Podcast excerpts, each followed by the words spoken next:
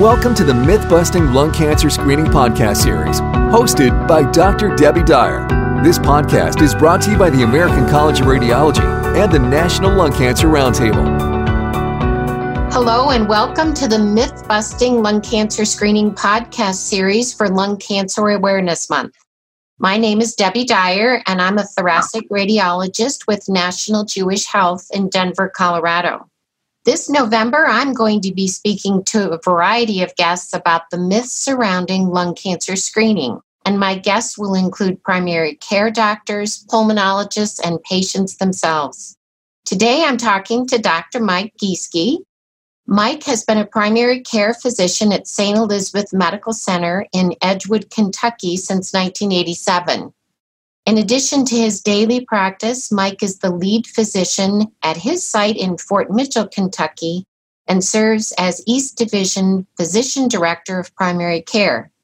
In 2016, Mike took part in growing the low dose CT lung cancer screening program at St. Elizabeth's and was named Director of Lung Cancer Screening in 2019.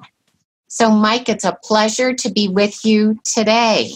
Thank you, Deborah. Yeah, sure. Well, it's uh, it's just fun to be able to reach out to you and get your thoughts on a number of questions that come up and can be challenges for folks in practice, particularly primary care.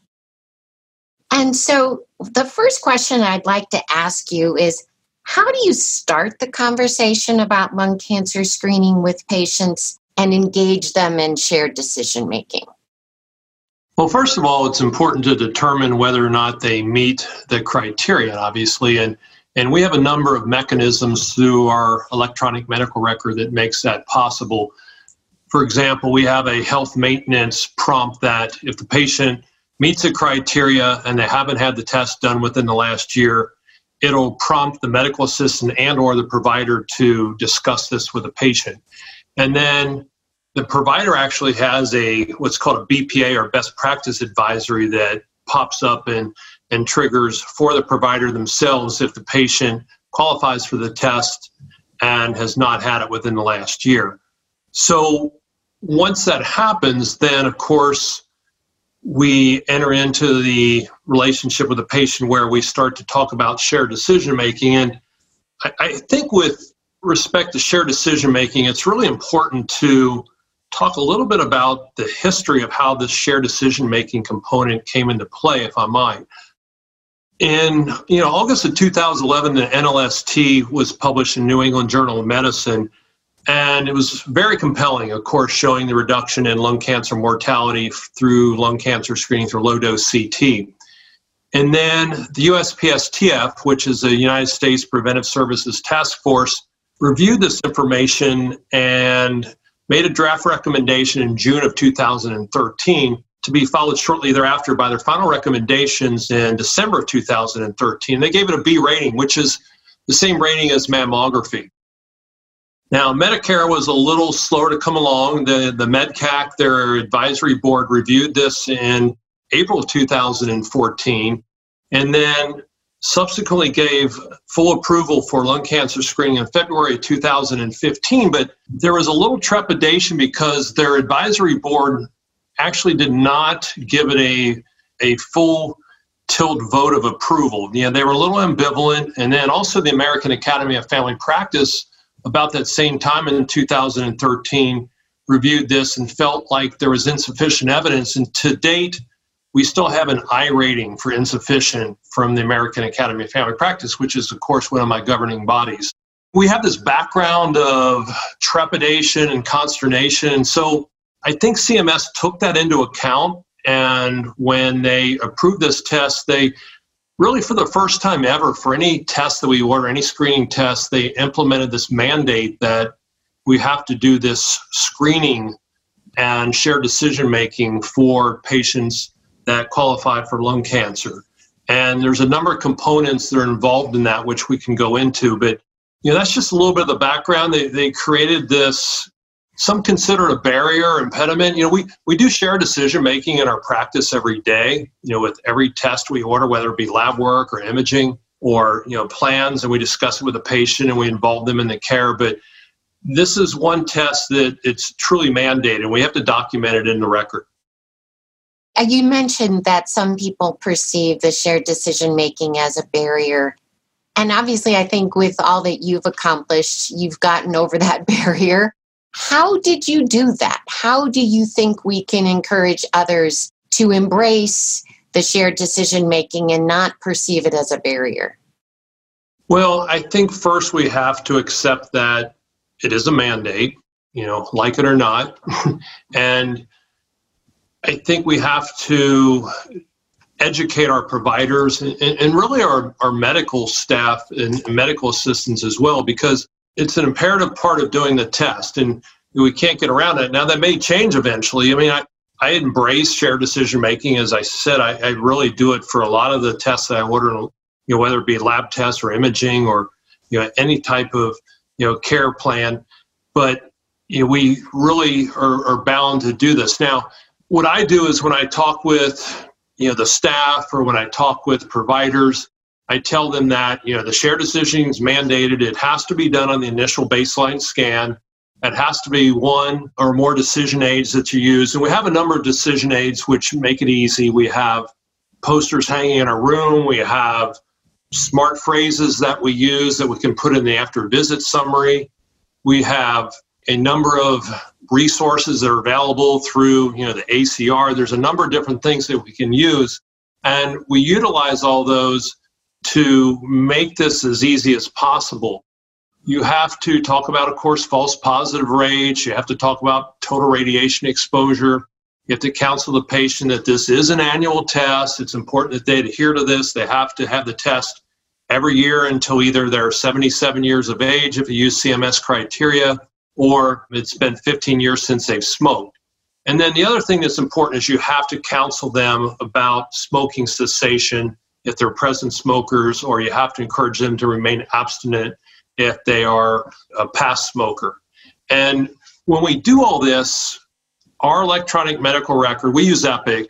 They have a smart set that you you go through this, you click all the boxes, and then we get a customized entry in our progress note that says that you addressed all these things, you you discussed the the proper things that are mandated through the shared decision making through CMS, and it's put in your progress note. So it's it's pretty seamless. It's a what I consider a, a, a low barrier obstacle well, that's encouraging.